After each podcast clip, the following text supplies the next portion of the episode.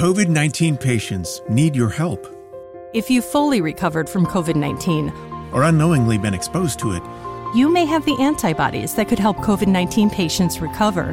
Donate blood and receive testing for COVID 19 antibodies. Visit vitalant.org today to schedule an appointment to donate blood.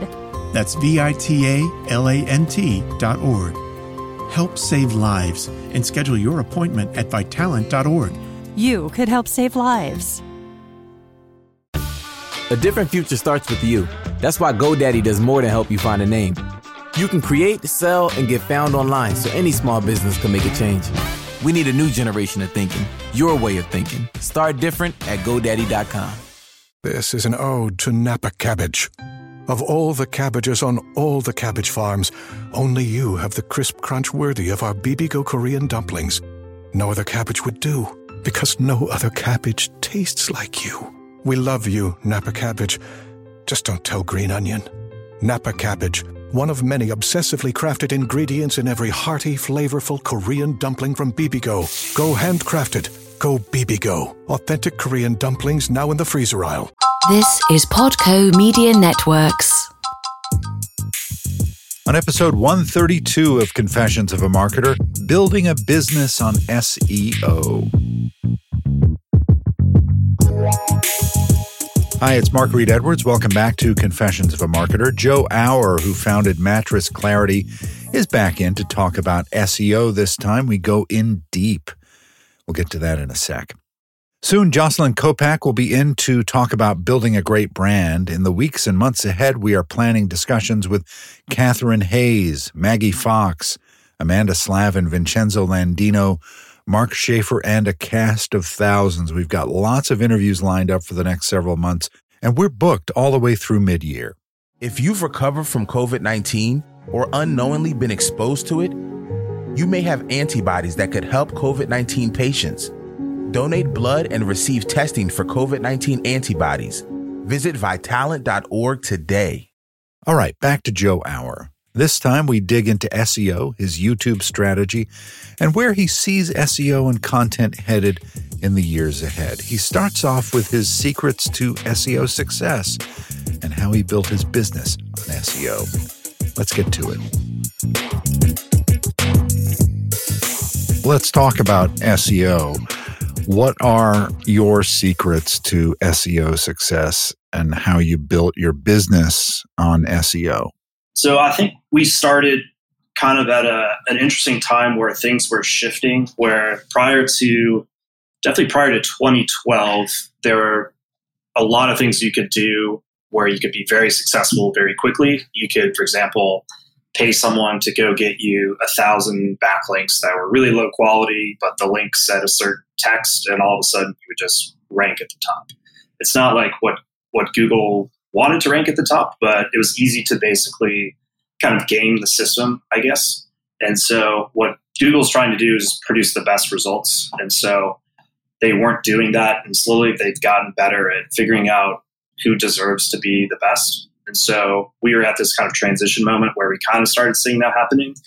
And we said, why don't we look to what Google is heading towards and work towards that rather than looking at what's currently working, which may not work in future. So if there's a certain type of link that we can get to our site that may help us now, but we feel not quite right about it for the future, let's maybe not do that. So we don't look for any shortcuts. Uh, we don't do anything spammy or anything that might work in the short term, but not in the long term. I think we also focus a lot on building our brand rather than doing specifically SEO work because I think building the brand is SEO now. Yeah. So things like just having amazing content, having great social media presence, having very good YouTube videos as well can be just as good as being really good at getting links to your site. So we overinvest in the quality of our content, basically say we want the majority of people to look at the mattress space or whatever space we're in and say, our site is definitely the most in depth, most informative. That's kind of our litmus test to, to know that we're, we're doing the right things. And then as far as if you want to do well in SEO, you have to get links to your site. That's just kind of how it works. And so we just work very hard to get links that we feel will be very highly trusted. And that's that's kind of our philosophy around. Yeah. And your your site is comprehensive. You click on a review of a mattress, and there's it's not just packed with keywords, which some people thought that's what SEO meant. Mm-hmm. And really the the recent changes that Google has done, I'm sure there's more detail to it, but as far as I can understand, is to skew toward content like yours that's authoritative and that is comprehensive and isn't packed with keywords just to game the system. That's exactly right. Uh, so there's been a lot of updates that have happened in the past two years that have been sort of quality focused. So if a site has a bunch of ads and it's kind of a bad user experience, for example, they will probably have not done as well over the past two years. If a site is talking about a certain health topic and it's written by someone who has no expertise on the subject, they're probably maybe could have done well in the past, but not really so much anymore. So all the updates that have happened over the past two years have really focused in on just producing the most quality results based on a number of factors. So the, the, the days of like keyword stuffing and making sure like these little technical things, um, putting your keyword in the header in a certain way, that kind of stuff is mattering a lot less. And it's more kind of a holistic approach of figuring out what is actually the most authoritative content out there. Yeah, one of the enjoyable things about your site is the videos. And I looked at your YouTube channel. Can you tell me about how YouTube plays into your overall marketing strategy and and how many videos you've produced and and how you go about producing them. I'm kind of interested in getting under the hood about that stuff.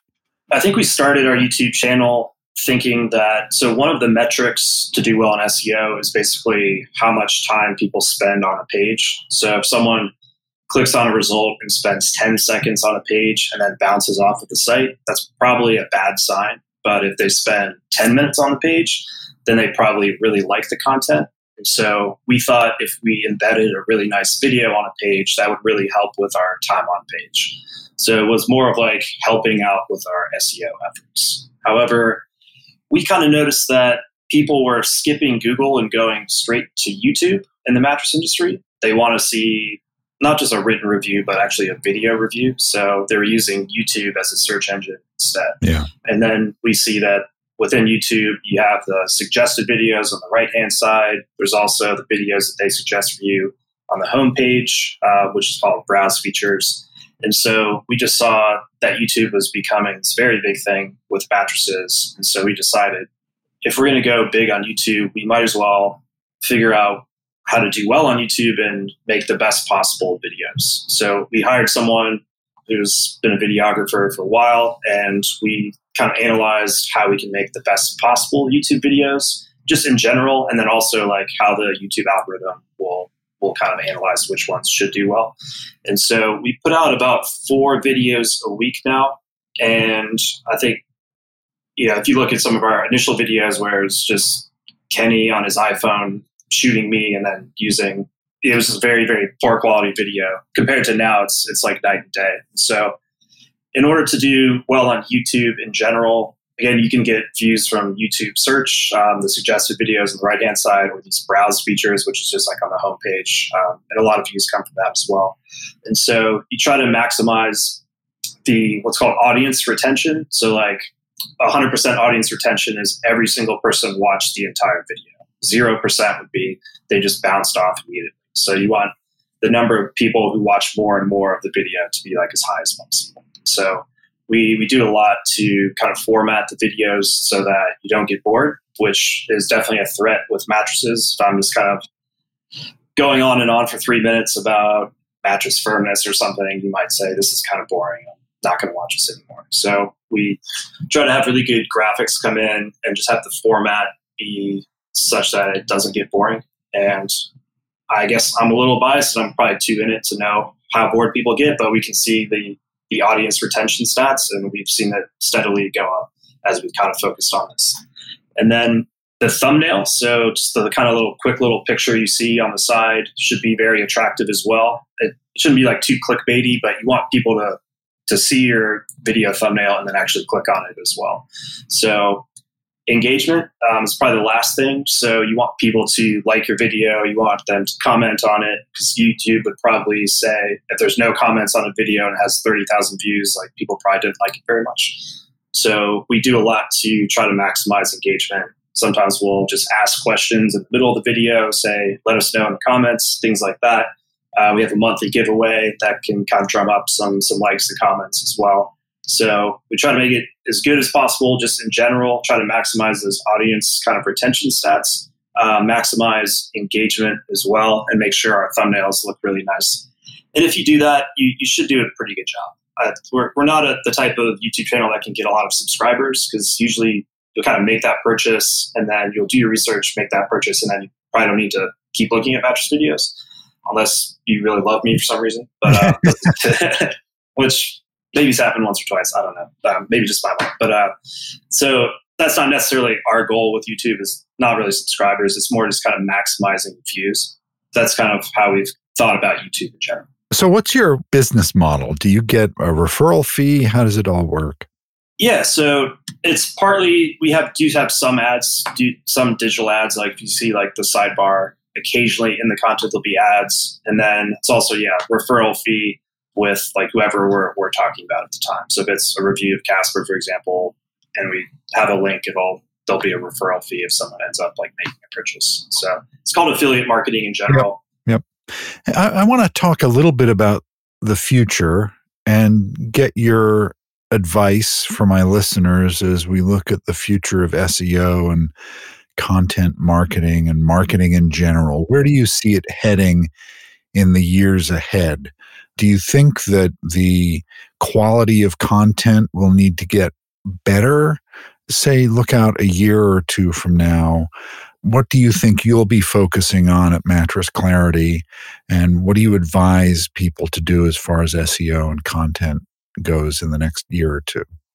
Sure. I would say I've kind of alluded to this earlier, but I'd say building a brand is might end up being more important than just getting links. So if you have like the best YouTube channel in your in a sort of review space like mattress reviews, you may end up doing very well in SEO just from just the benefits of having that YouTube channel. So I think in the past it was all about who gets the best quality links.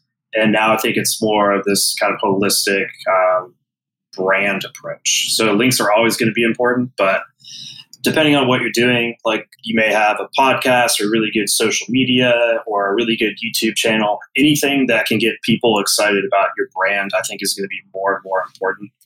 Because you know, Google knows that people can buy links. You can kind of game the system with links, but having a good, authentic brand is very hard to fake. So I think because of that reason, it's just going to be that much more important.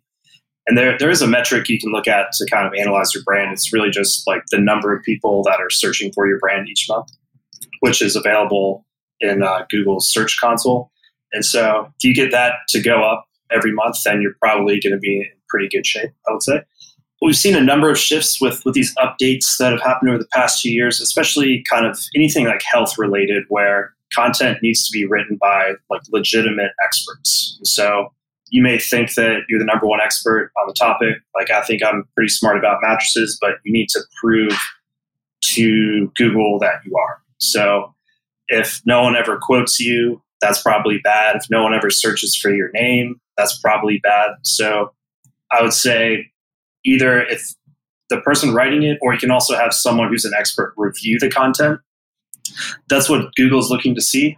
And I think that's going to be the case going forward. So you need to do whatever you can to just prove that you're a legitimate expert. Um, that could just be getting quoted in respective publications or just really doing anything to, to get your name out there and associated with, with your industry is what I would recommend. And I would say the the link building tactics from the past won't work so well. It does seem like Google's able to pick up on what type of links have maybe been, paid for or are just have just been gotten for SEO purposes and sort of know like true value. So a link that actually gets people to read the article and then click on the link and go over to your site is going to be super valuable and then if a, a, link is on a page that doesn't get any traffic and no one actually clicks over to your site, that's probably going to have a lot less value going forward. And that definitely has worked in the past. And I think in the future, that's probably not going to work so much. And then again, the things you mentioned, just like overall quality, having like time on page, um, people like going on multiple pages of your site rather than just hitting one page and kind of bouncing out. I think that stuff is going to be much more important going forward. And so basically, I think they're, they're heading in the, in the right direction where they are producing more and more better results. And I think that's just going to be the case going forward. Well, Joe, this has been really interesting. When I put my head on my pillow tonight, I'll think about my mattress a bit more than than I did uh, last night. So I really appreciate you joining me. Yeah, it was fun. Yeah, it was great. And uh, have a good night's sleep. Yeah, thank you very much. All right, next time, Jocelyn Kopak on building a great brand. So stay tuned. Confessions of a Marketer is a trademark of Podco Media Networks, and this episode is copyright 2020. I'm Mark Reed Edwards. See you next time.